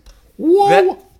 That line, it's okay. I believe him, is one of the coldest lines I've heard in a long time in fiction. It's like, that is just so brutal. It's just like, I had no intention of asking you any questions. Yeah, that was wild. That sort of I'm going to get your buddy to do the same thing. Then he walks over and the guy's like, I'm not telling you anything. He goes, I believed him. I'll just go ahead and kill you too. It's like, Joel can go. He has that gear, folks. Joel had, at no point when Joel dragged these two guys in this room, did he ever intend for either of them to leave alive. He was going to get the information he wanted and both of them were going to die. And how brutal that death was up to them. Cut to Ellie in the cell. She's trying to look for ways to unscrew the cage, and then she sees something that I would say startles her. It does. We don't see it ourselves quite yet, though, right? It's going to cut there later. Yep. David walks in, but she doesn't take her eyes off whatever it is. David looks over, and we see from David's perspective, only when David looks over do we see that it's a human ear and some more human skin. Just laying there on the floor of what is effectively now, we know, a meat locker. David looks down and away. He says, for what it's worth, this is just deer meat, I swear. I think he meant this to be funny. God, he's coming. He's really exposing himself here as just an awful fucking guy. Ellie asks if he's going to chop her up into little pieces. He says, I'd rather not. That's very choice language right there. It's like, well, let's see here what you can do to avoid this fate. Yeah, so manipulative. Like, oh, I hope I don't have to abuse you. I hope I don't have to beat you. Yeah. It's up to you, though. It's a shame what you make me do. Just tell me your name. David mentions that she shouldn't judge him, and she just screams, "Judge you! You're eating people, you sick fuck!" Bravo, Ellie. Well said. Again, this is a strategy he's employed sick before. Fuck. That's what that guy deserves to be called. Strategy he's employed before. He doesn't deny it. Doesn't deny it. Said, yep. But let me explain. Ellie kicks the food. David then says, yeah, we did do this. He says, there are only a few of us who know. I would have told you sooner or later, I guess sooner. He says, he's an animal, yes. He sort of exceeds that point. Yes, we're all animals. That's sort of the point. He asks her what he should have done. Let people starve? Ethical question of the episode! Mm-hmm. Ethical question of the episode! What should I have done? Let people starve? We'll be talking about that. Ellie says, yeah, maybe. Maybe you should have, instead of eating people. He says, you don't believe that. So they I think that this is a lot of what David is doing in his conversations, I would say most of what he's doing, is manipulating her to groom her for abuse. Yes. I think this point here on what should I have done, let my people starve, and she says maybe, and he says you don't believe that, I think that's him pausing the Jeffrey Dahmer weirdness and actually sort of annoyed that she's not with him on the logic of this. Like, what? I think he's really saying, like, wait a second, you don't believe that. Like, I did right in making sure my people didn't starve. Well, it is notable Ellie does shut up when he says that. I think even she's kind of thinking, huh. Like, I don't think she knows. I don't think she's ever really had to think about it before and confronted with it. Yeah, that's good that she hasn't had to. There's kind of a line fault in her brain when she's confronted by it. It's like, wait, are you trying to ethically justify cannibalism? Am I thinking about ethically justifying cannibalism? Yeah, this didn't come up in Fetcher School. David asks if Joel would have done the same thing. Mentions Joel killed someone. Ellie says he's defending himself. And David said he was defending you. But you knew that. You see a lot. So do I. And you know what I see? When I look at you, me. He then goes into this whole thing about how she's a natural leader, smart, loyal, violent. He says he does, in fact, know something about her, that if he let her out of that cage, she'd stab him in a second. That turns out to be true. It's interesting. We've had 2 episodes in a row now of adults in positions of authority talking to Ellie, telling her that she's the leader and she's the future. Clearly, a lot of people recognize it about her. Yeah, and I think that is probably true, that she is a leader, but I also think that I'm not sure he's really trying to give his real read on her. I think it's a lot of say what he thinks he can say to get her to trust him to come into the fold so that he can abuse her. It's all grooming language, right? Mm-hmm. He says, you have a violent heart. I should know. I have a violent heart. I struggled with it for a long time, but then the world ended. And I showed the truth. He then said he showed the way by the cordyceps. Not by God. No. That's all bullshit. It's the cordyceps that showed him the truth. It's fruitful. It multiplies. It feeds. It protects its children. And it secures its future with violence if it must. It loves. And now we've crossed not even just a religious cult. I'm not even sure what to call this category of cult. Apocalyptic worship to a certain degree. But I don't think he's fucking with her when he's saying this, because this isn't a marketing pitch. No one's going to be, brought in by this kind of. Oh, you really like the cordyceps? Pondering. Oh, yeah. Let me come be your young wife. Yeah.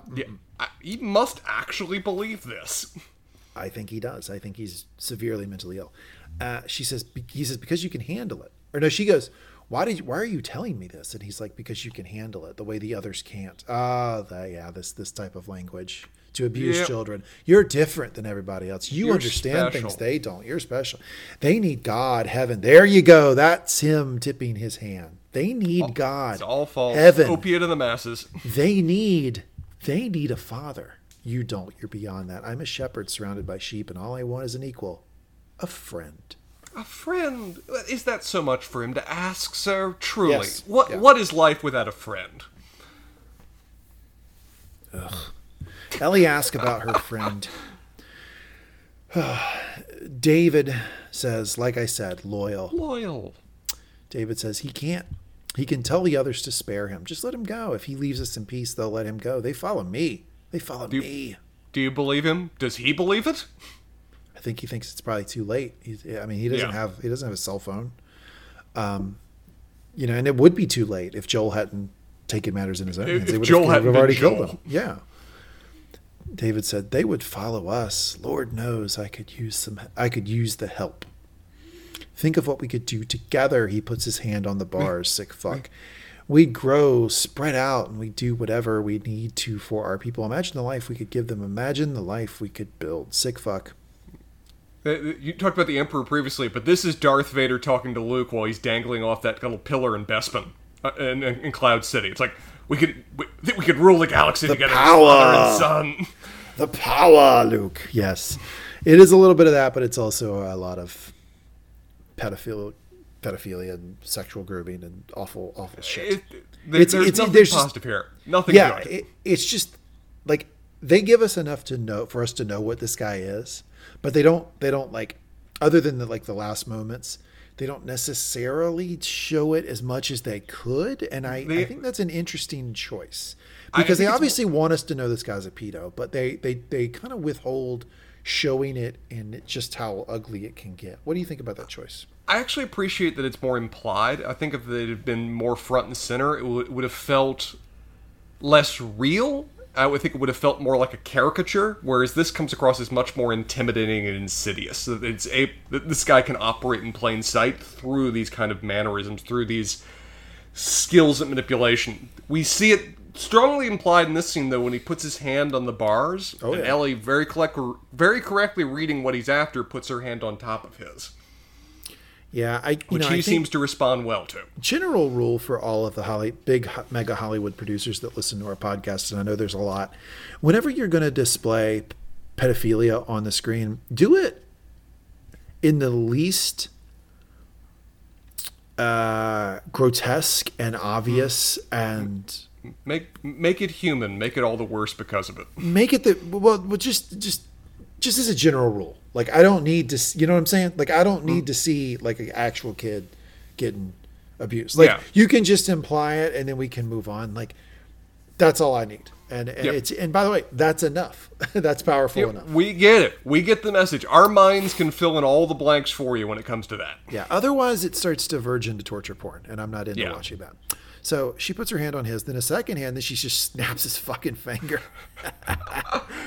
The guy knew. He already said it out loud, but, lulled himself into a false sense of security. Tries to get the keys from him. She almost gets them, but then he starts jamming her head against the bars, and she just can't quite get the keys. He calls her a little C word. Let's see what I tell the others now. Ellie says, tell them Ellie. Ellie is the little girl who broke your fucking finger. Beast. And then he said the most chilling line of the episode. How did you put it? Tiny little pieces. And he walks out. That's tough, because Ellie that really startled Ellie, that line. Yeah, I admire Ellie's brazenness. I admire her bravery. But were it not for a lucky series of events to follow, she has signed her own death warrant here. Perhaps a little bit more patience and subtlety would have given her a better opportunity. I honestly think that Ellie would rather die than be this guy's pet. So she was making that decision. If the choice is let this guy sit here and abuse me, like, or just tell him to fuck off and die, like, she'll go with B every time. That is very in character for Ellie. That is the personality she offers to the world. Yeah, love her. Cut to Joel, who walks up to a house of some kind. It definitely does kind of look like they're at a resort type area. Mm-hmm. It looks like kind of like a faux log cabin, maybe. Those things where they build the houses meant to look like log cabins, but they're not really. It's just cosmetic. A facade. Joel walks into the house. He sees a trail of blood. He walks into a room, and he sees a horse, but then he also sees people hanging by meat hooks, headless. Dismembered people, yeah. And notably, not just one. Not just the guy that Joel killed. There are at least 2 or 3 other corpses that are hanging from them rafters right now. That's my question for you. He makes it seem like, to Ellie, they only started eating people when the winter was harder than they anticipated and they couldn't get food. But how did they get the people? multiple 4 or 5 people. How did they find 4 or 5 people to start eating? What? I mean, it's possible it's these raiding expeditions you've set out have captured the other white meat, as it were. Long pig, perhaps. It's also possible that there's just a certain element of a lot of these people being full of shit and that they've been supplementing their diet for a while now by means of this particular form of meat. At least the idea that this does definitely confirm that the death of that one member has not been their only source of human meat. This is a more intertwined method of their diet than that one-off would suggest. So the guy who died that Joel killed, you think that that's the meat? So you think that he was... I think that's one of the guys, but there's more than one that are hanging there. Wait a second. So do you think that was the meat that was shown to us that went in the soup? Was that guy that Joel killed? Yes. So you think that he fed the daughter her own dad? Yes. And I think the timing of him talking about her bringing it up and him saying, well, we'll have to wait to bury him to the spring. And then the next, only a few scenes later, we see them harvesting that meat is meant to put that thought in our head. That is, they're eating him fresh. Cut back to Ellie and David and someone else comes into her cell. Ellie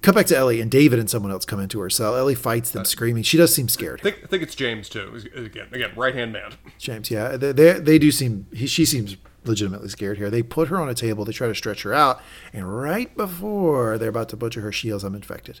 Roll up my sleeve. Clever. Look at it. Clever.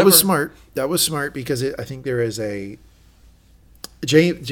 Obviously, David is concerned he might be infected here, and I think he needs to keep her alive long enough to get as much information about this possible infection out of her as he can. Fun thing too, we don't actually know whether her biting him could get him infected. We don't know. No, I do know. Clearly, you do know this? Yeah, I do know this. What do you know? I know that it doesn't get him infected. Look, her body kills... Well, he dies before he can. No, I'm not talking about what we see on screen. Her body has to kill the cordyceps. The cordyceps cannot be living in her, or they would multiply and continue. There's something about her body that the cordyceps is not a... Her body is not in a host... a healthy host for the cordyceps. And that's why the wound healed. That's why she doesn't have cordyceps flowing all throughout her and out of her mouth and in her brain and all that shit. So therefore, when she bites other people, the cordyceps aren't in her. It's not hosted in her. We do know that at least there is a false... If that is true, that at least there's something enough in her that it causes a false positive on Fedra's little scanning test. Something's going on there. But not with the dog. I think don't necessarily know whether that means one's more accurate than the other, though. I'm 98% sure on this, that the thing that... Because they talk about this in the opening scene. The idea that this type of fungus already exists, except that our bodies are too hot to host them. Mm-hmm. Now, something obviously mutated in the mushrooms and in the fungus that allowed them to be a host in a normal human body. Well, there's something different about her body that doesn't allow that mushroom to be hosted within it. That has to be the case. Clearly. So I think this is all just trying to misdirect him. Yeah, misdirect him, but it's really smart because she also did, and I don't know if she meant to do this, but it all worked out that she did actually bite him.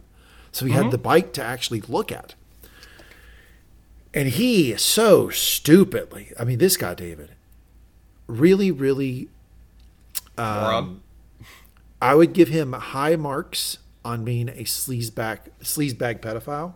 Mm-hmm. High marks meaning it seems like he's done this a lot and he's relatively sickeningly effective at it. Not very good at butchering people who are still alive because you don't put the meat cleaver right next to their hand. That's pretty stupid. Bad call. I mean, if we're rolling D&D stats here, the guy's doing well in charisma, intelligence, and wisdom. Not where they should be. Yeah. So she grabs the meat cleaver and throws it into James's chest, killing him. Mm-hmm. Ellie runs out the door with David shooting her from behind. This guy is absolutely a stormtrooper shooting at R2D2. She's not far. This is a stormtrooper shooting at R2D2. She's 4 feet in front of him and he's missing. She goes into the main dining room area and she grabs a hot coal from a fire. As David walks in, she throws it at him. This whole sequence really felt like a video game sequence. And having played this video game sequence, it took me a lot fucking longer. Ellie just speedruns it in terms of going through this sequence. Because it's very... This cat and mouse sequence can go on for a while in the game. Yeah, David stalking her says, "There's no way out. The doors are locked and he has the keys.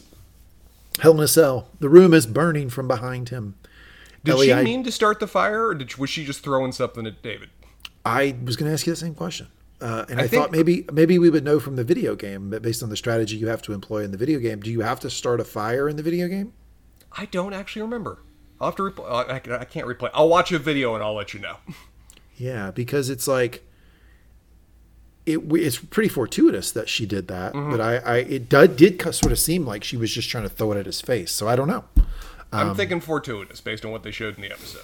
Yeah, but I mean, you know, the biting him in the hand so that he could see it, so that when she yelled, "I'm infected," he had a bite in the hand. The throwing of the thing so that there's a fire, which created some more urgency to this cat and mouse situation.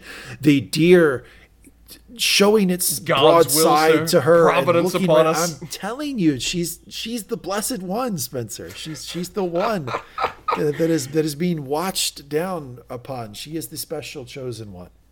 And also, she's carrying possibly the saving grace of mankind in her veins. She's clearly God's gift. Her body is not an active host to the cordyceps, and so whatever is causing the cordyceps not to be hosted in her needs to be replicated, and that's how we're going to get out of this whole shebang in season 3. Mm-hmm. So he says, "I know you aren't infected. No one infected fights this hard to stay alive." So this goes back to what we were talking about, David, about him being pretty intuitive with people, because I feel like this is probably a good read. Mm-hmm. He says, "So how did you do it? What's the secret? Or are you just that fucking special?" All caps in my notes. Yes, she is. Yes, she is that fucking special. Mm-hmm. David says he doesn't like being humiliated. No one does. "You don't know how good I am. What I could have given you if you just let me." This is almost like he's this is almost like Sheen Palpatine has now flipped into the Emperor's voice. Like Palpatine, who kind of talks like this, and then all of a sudden he goes like that. You know, he kind of like the evil's coming out. Yeah, the megalomania. David then says, "Neither of them will be dying today. I've decided you do need a father. I'm going to keep you. I'm going to teach you." I don't want that lesson. I don't want those lessons. Please stop. The room is continuing to burn behind them. She jumps out, stabs his leg. He throws her on the ground. He kicks her and then holds her down. "I thought you already knew. The fighting is the part I like the most." Which, if we had any doubts before that this guy is just a dyed-in-the-wool sadist, now let's have those doubts be banished. And a pedophile. And that too. They can clearly overlap. The portrayal, while the actress is 19, the portrayal of this character is clearly underage, and he is clearly sexually attracted to her. He is a pedophile. He says, "Don't be afraid. There is no fear in love." At that moment, Ellie grabs a knife and knifes him. Then she stands over him, just stabs him like 20-something times. I tried to count it. It was a little hard. I think it was somewhere around 23. Not just the knife, the friggin' cleaver that he stupidly left in the stand right next to her. Just over and over again, the room is burning behind her. So here's a question for you: is this guy? So I've heard that people who are pedophiles, who have that, what I would say, broken brain, some part of their brain is broken to create that, go into a sort of like manic sort of thing when they're intensely attracted to children, right? We can also make a connection to, like, say, Ted Bundy, when he would also, they reported, he would go into manic phases when he was going to rape and murder people. Like, these people who have these broken brains, who do these sort of awful, awful, horrendous things, they seem to go into manic phases as they're gearing up for their crimes. My question for you is that what we're seeing? Because he seems willing to be burned alive if he can just abuse Ellie in his last few moments. He doesn't seem remotely concerned with the fire all the way around him that is raging. It is his preoccupation and manic state with abusing Ellie that strong of an indicator? Is that what we're seeing on screen, do you think? I think that's an interesting idea. I would interpret it as being a mix of that and also just his own sense of just power, his own sense of control. This is his community. He is the cult leader. He has been providing, as much as he knows it's bullshit, but the voice of God. He can't die this way. This is his story. You're just living it. I think it's a mix between that just aggrandizing sense of his own importance and his own control mixed with, as you said, a certain manic desire to control, manipulate, abuse, and use her. All that is just controlling his decision-making beyond any logical ability to control. Yeah, because it's absolute insanity that he's holding her down, trying to actually start the act here when, I mean, he's probably a minute away from the roof collapsing. I mean, it's like this whole thing is going up quick. It's tinderbox. It's notable, too, that, and this may actually make a certain degree of sense, no one's coming to put the fire out. Like, nobody's outside looking to put this thing out. I think we're having a certain degree implied that this particular place, which has all the human bodies and the butchering and everything else, is probably purposely a ways away from the main campus, which would make sense. I think it is, too. She kills the guy, and she walks outside. Brutally. She walks, and brutally, stabbing him over 20 times. She walks, and Joel comes up behind her as he tries to snap her back into reality. She screams, and he's trying to, I think, pull her back into reality. In the moment. Finally, he gets her to look at him. He says, "Look, it's me. It's okay. It's okay, baby girl," which is like the most powerful line of the series. I think, "It's okay, baby girl." And he hugs her. She hugs him back. And he says, "I got you." He gives her his jacket and they walk off together. End of episode. He does have his baby girl again. He lost her in episode one, but he has refound her. Yeah. I mean,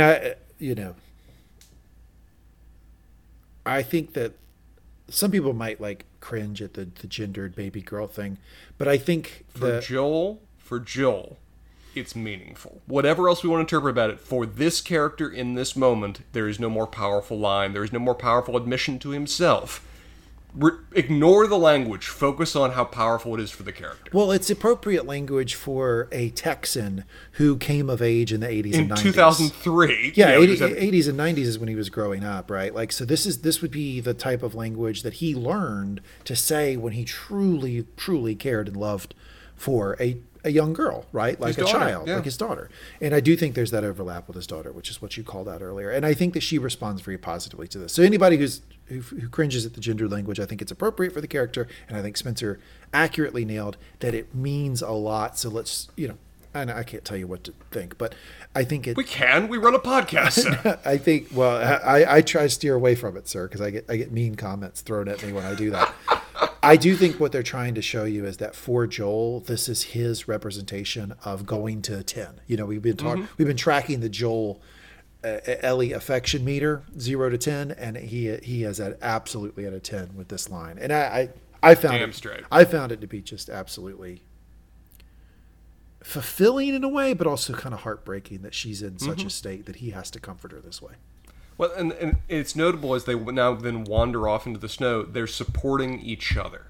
Neither of them is carrying the other one. They're holding each other up as they go on off into the wilderness together. They are bruised, they are battered, but they have each other, and in this world, that is beyond compare and beyond hope. Yeah, not a single infected person, not a single zombie this entire episode. And I'll say that maybe the last, 3 episodes, we've had 1 zombie. Mm-hmm. So they're really doing exactly what I asked them to do. So thank you, show, for listening to the podcast and focusing on the human stories within it. And any story that they do here that focuses on the genuine love and concern that Joel and Ellie have for each other, I'm going to be all in on. And, shout out to the actors. They might be bullshitting us. If so, thanks for bullshitting us. The damn actors, Bella Ramsey and Pedro Pascal, talk about how they now love each other. Like they really care about each other when they were filming this thing, and now they keep in touch and they write letters back and forth and they're buddies, and like they have this really cool positive relationship that they developed on set that I think sprung from the intense emotion they had to show on the screen, right? And also it helps that Bella Ramsey and Pedro Pascal seem to both be pretty cool people, but the whole thing ends up with something that I think can be interesting to someone who doesn't like a zombie story. I agree. I think it's one of the advantages the show has over so many of its peers and competitors, is that it's just a well done story, well acted, well prepared, well set up, about characters being with each other.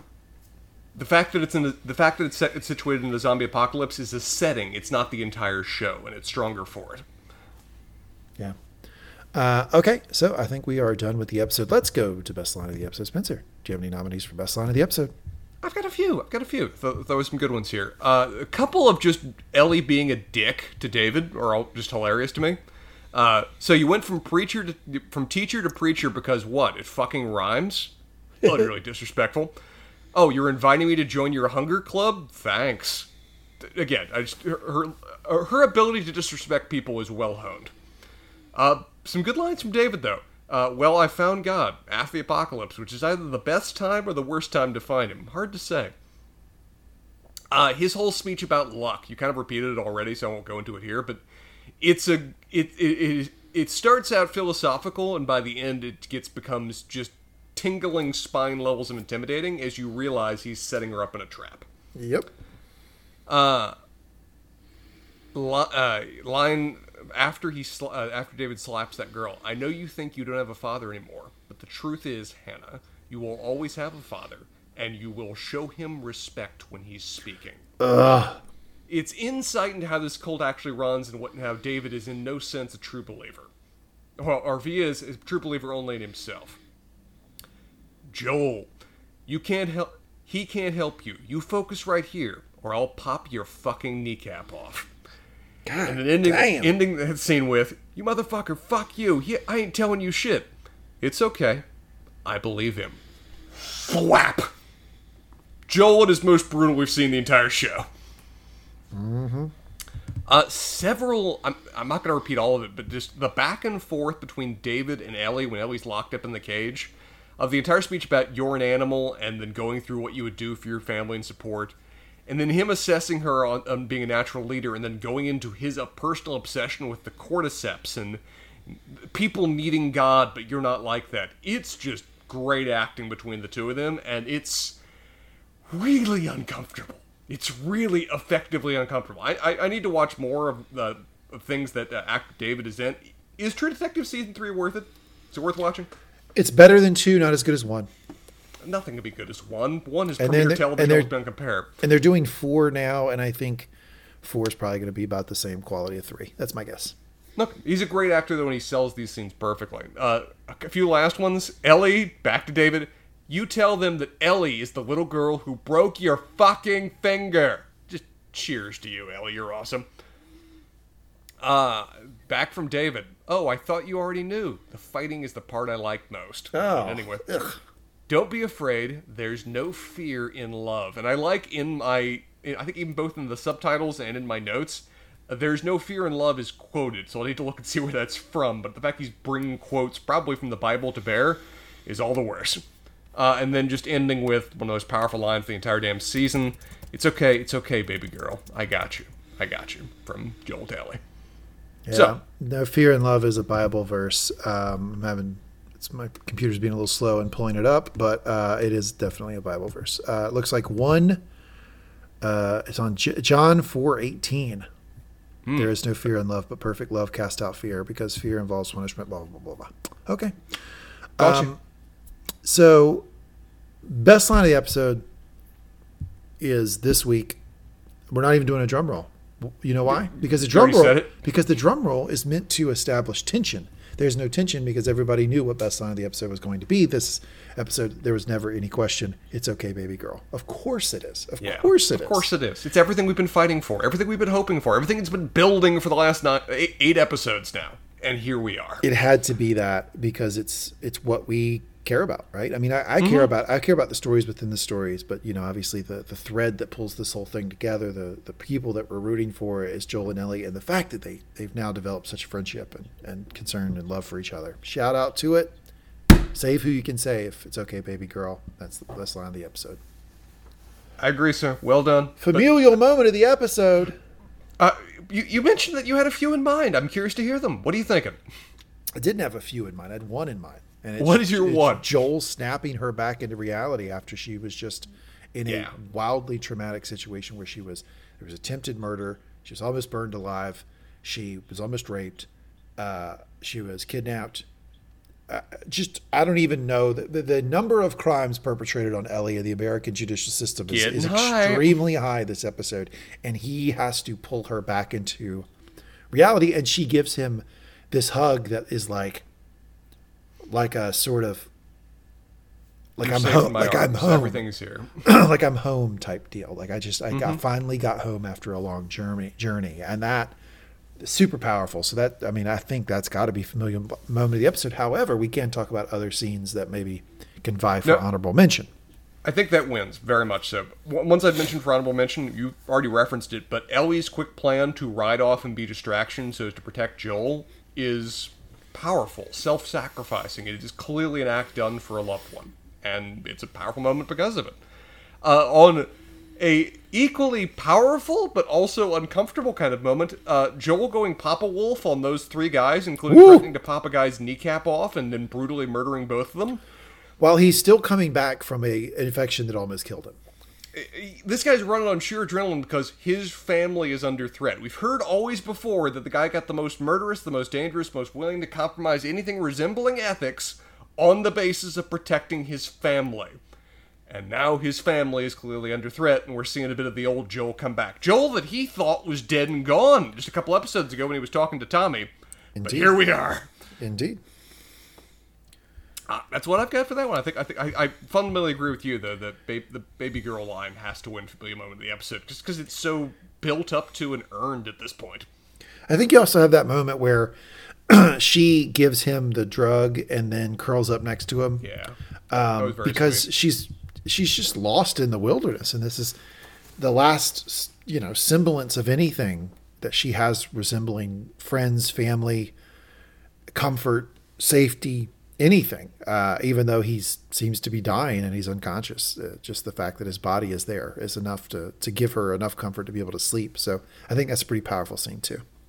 Agreed. All right. Go into some ethical questions, sir? I think you've already framed what needs to be just the focal ethical question of this episode. Oh, man, yeah. I can't wait to do 20 minutes on cannibalism. Let's fire away here. Let's start. Tuesday night. So... eating people, and not in the fun way. What do we feel about that? Against, weirdly enough. Against cannibalism. If it's on the menu, on the menu, I go with something else. Okay. How about under the circumstances that we see in this episode of where... Look, dude, I don't even eat chicken. I know you don't, but... let's say not for you, but for other people. Do you believe that cannibalism can be ethically justifiable on the situation and circumstances we see in this episode of a community of people that you're relying on? They're starving. What, could you forgive them for the circumstances of turning to alternative food sources to survive? But here's the thing. They're not out of the other food. I know they're not. That's the ultimate flaw of all of this, is that clearly there's a certain element of them being full of shit. Right. So, but let's game it out. Let's say they truly were out of food. Yeah, you're on a plane that just crashed into the Andes. You're starving there. You got to find a means to survive. Is cannibalism at least an option? Yeah. It's got to be, right? And here's how I think about this. Is that if I'm on a plane crash with my friends and I'm the first one to die and they're starving, mm-hmm. I would want them to eat me. Like, I know it sounds like a kind of weird, creepy thing, but like, I would rather that than them die too. Like, yeah. if there's a way that like me dying could give them another week or two to try to make it out of that situation, of course I'd want them to do that. I wouldn't want them to feel bad about it. I know they'd feel weird about it, but I wouldn't want them to, because they were just surviving, right? Like, I mean, I think that's totally okay. This situation is very different than that, but in that gamed out situation where you're on the side of a mountain and it's just the four of you and one dies and the other three are starving and, you're just, you got a fire burning and you're waiting for another jet to fly over to save you. You got to eat the fourth guy, right? I mean, I know it sounds like a strange thing to say out loud. As I'm saying it, it sounds weird, but it seems like easy logic. I'm straight there with you. Where the literal act of cannibalism, I don't actually have much of a moral qualm on that subject. Like, if you're eating somebody that's already dead, whatever else, you didn't murder them. There's no aspect of other crime committed there. You're starving, whatever else. I don't see as much of an ethical issue on it, truly. And where if you're desperate, if it's not harming anybody else other than the fact that you're desecrating their corpse, which, whatever, I've been deemed that a more mild crime there, given the alternatives. I don't see as much of a problem with it. It's interesting, too, that the famous example of that Uruguayan flight that crashed into the Andes, several people that survived by using cannibalism, they actually talked about how one of the things that helped them ethically work through it was that they were all intensely Catholic, and they essentially associated with the Eucharist. Yeah. That it was like eating the body of Christ. We're eating of another person, a number of our friends, so that we can survive ourselves. So, yeah, I mean, here's the thing, though. I think it's really great that we've never gone that route as a society because... Sure. Well, but, I mean... Yeah, for a lot of reasons, but also this reason. Green could be in our future because when humans develop a taste for something, they will compartmentalize a fucking way to continue eating it. People like bacon, right? And mm-hmm. By the way, if you like bacon, keep eating bacon. I'm not trying to tell anybody. I do like bacon. I'm not trying to tell anybody what to do, but I'm just stating facts. Most people would tell you eating a dog is ethically questionable. Because dogs are capable of intense attachment to humans, of love, of understanding language, of obeying commands, of being household pets, et cetera, et cetera, et cetera. You're hurting our East Asian audience there, sir, but go on. Pigs are smarter than dogs and able to do everything a dog can do in spades. But we will cage hundreds of millions of pigs and kill them because we like bacon. So we will compartmentalize away if we have a taste for something. Again, not telling you to not do it. I'm just stating facts. No, that is every people who eat meat in this country, by and large, compartmentalize the fact that those animals are capable of the same emotion, love, and intelligence that your household pets are able to display. People just compartmentalize that. Say, I don't want to think about that. And then they just eat their meat. So if we ever went down... If we ever went down the road of eating humans that just happen to already be dead, I can imagine that humans being humans, we would be compartmentalizing away any other type of evil. I'm not saying you, but I'm just saying we would be compartmentalizing away any type of evil to eat the thing we want to eat. And I'm not suggesting that it should be the number 3 at McDonald's if you're going for a combo meal. I'm not suggesting it should be a readily available alternative at the grocery store of, hey, I'd like some of the fresh cut ham, and oh yeah, can I have Tim? You know, thank you for naming where the meat came from. I appreciate that. But under circumstances of where there isn't a viable alternative, I think the ethical qualms die away. The cultural taboos become less relevant. Now, as you highlighted, this episode is in many ways not adequately exploring those, given we have a lot of indication that these guys are full of shit. Yeah. We're now talking about something that they didn't even display on the screen, right? But I would also say, like, what I just said might have sounded like super obvious. Like, hey, I'm glad we haven't started eating humans because everybody beat eating humans, blah, blah, blah. But, like, there have been points in humans getting to where we are now in the evolution of humanity where people have had to make really difficult decisions about the normalization of eating human flesh and not going down that road. And many different societies around the world have made the decision over millennia to not go down that road so that it would not be normalized, so that it could be as taboo as it is today. So it was more of a real choice and a real decision for people 2,000 years ago, 5,000, 10,000 years ago than now. So now it sounds a little silly, but I am glad that they never went down that road. Well, I love examples from like ancient mythology or lore that are clearly intended to give people moral lessons on the subject of cannibalism. Like, you go up to the Great Lakes Native American tribes. The concept of the Wendigo, the idea that, you know, if you eat human flesh, a demonic spirit can possess you and just turn you into a nonstop evil creature that gains increasing power and hurts those around you constantly by eating human flesh. Seems like it's clearly intended to be a lesson to children on the subject that eating humans is bad. Clearly because there was a point of where, starvation or otherwise, that subject came up. All kinds of cultures have something similar. Yeah, you wouldn't have created that if it wasn't in some way appealing to some people at some point. Yes. So, or at least some people weren't tempted or circumstances didn't make it a little bit less ethically, you know, balmy. Yeah. So shout out to people who, over the millennia of human existence, never went down that road so that we can sit here now and be all high and mighty about the fact that, of course, we don't eat humans. Like, great, that's great. It's a good position to be in. But if we had ever decided it was bacon, oh, it would have been a weird world. Where do you stand, though, on David's point about that he has greater responsibilities to ensure that his people don't starve, and that ethical qualms about cannibalism go out the window when he is responsible for keeping his people alive and well-fed? Ignoring the fact that he's full of shit, what do we think about that just philosophical point? So I think that... having the option of eating the people who happen to die. I get the sense there was enough people in that meat locker. He's been killing people, but I agree. People who happen to have died, eating them so you don't starve. Yes, please. By the way, I would fill that one out. Yes, please eat me if it means you don't starve. I would actually check that box, but not everybody would, but I would. But I think that decision, yes, I'm going to eat people instead of starve, we've established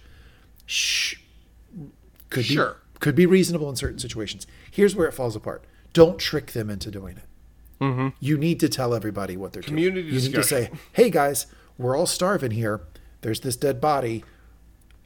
I'm going to eat some of it. You guys do what you want to do. Like, that's kind of the discussion I would hope they'd have. Supplies are running low. We got to get through this winter. It's not ideal, but let me tell you about the Donner Party and explain what desperation is. Yeah. There you go. Cannibalism. I think we fixed it. I'm really happy that we've been able to overcome several thousands of years of cultural taboo on this 2-hour podcast. Yeah. Anything else for ethical questions of the episode? I kind of want to focus on that one. I want to end on the subject of us justifying cannibalism. Okay, so we're not going to touch pedophilia. That's good. I think that's just. There's no point. There's really no ethical question that comes up. It's just bad. So I guess there's nothing really to discuss. Whereas the cannibalism part, at least you could game yourself into a situation where you might think, well, maybe that's something I have to do instead of starve. Yeah, all right, I can see it. Good segment. Anything else we should discuss here in episode 8 of Last of Us? We're going towards the finale, sir. I'm curious. Would you like to make some predictions about what you expect to see in the final episode of this season? Well, it's a strange place to be setting up for a finale. Because most of the time with a season, when you get to a finale, it's been building toward a certain plot thing, right? Mm-hmm. Like, oh man, the start of the Dance of the Dragons is going to start, and we've been seeing it go, and now we know in episode 10 that Rhaenyra is going to find out the news that her father's dead, and blah blah blah. Like, you can look at the finale and go, there are plot points. This is headed to it. I'm excited to see them. All that's out the window because, like, I don't even know when Joel and Ellie walk off. I don't even know what their goals are. I don't even know where they want to go. Is it still in their mind to try to get Ellie to the Fireflies? Are they just trying to get somewhere to survive? Like, no fucking idea. So I have, like, in that respect, I think the show's been very successful. But in that respect, like, I kind of wish the show had structured it a bit differently so that we were building toward a finale I could look forward to. To me, it just seems like every other episode. Yeah, it's a less clear path forward because, at least at this point, the main motivation the characters have is to want to be together. And what else comes next is kind of less relevant just so long as that the family bonds that they have forged can remain. Yeah. So, I don't know. I don't think they've given... I mean, I guess I could watch the next on and they'll probably spoil the whole damn thing for me. Just don't do it. I was really disappointed in that. I thought that was bad form by them to give me that last scene. I usually count on HBO to be better than, like, major movie studios in that regard, but I'm with you. That little scene of that hug at the end of the snow, it's like, well, there's only one way that can come back up, so I know where we're going. Yeah, that was a bad move on HBO's part. So I don't even really have predictions or things I'm looking for in the final episode. I guess if we can get more, but I don't even need more Joel and Ellie because, like, we've gotten them to a 10. So we could all, like, honestly, we could end the season on this episode. I'd feel very fulfilled. I'd be happy. We got the characters to where we wanted. I never thought Ellie was going to get to Fireflies who were going to harvest her blood to find a cure anyway in season 1. So yeah, I feel like I got everything I wanted. So whatever we get in the next episode's all gravy. Do we know what the name of the last episode is? Which I can look up as I'm asking you this question because I don't remember. Yeah, I don't know. As you look that up, I guess I'll do a bit of housekeeping. If you're enjoying this episode, please subscribe, rate, and review. All the ratings and reviews on all the various podcast apps and systems we all look at, we all track, we track all of them. I read all of them. You can also check us out at mangumtalks.com or facebook.com/mangumtalks or on Twitter at mangumtalks. So just pretty much any platform you got, just go Mangum Talks and you can find us. Again, we're doing a lot of podcasts this next couple months. We are finishing this up. We're doing Mandalorian over on Mangum Talks Star Wars. We're going to do Succession on the Line of Succession podcast. And then we're going to review Ted Lasso week by week on The Lasso Lowdown. So all of that coming up for you here the next couple months on the Mangum Talks podcast network. Looking forward to next week, we will be watching Look for the Light, the last episode of the first season of The Last of Us. Okay. Look for the Light. Spencer, anything else you want to say before we wrap up?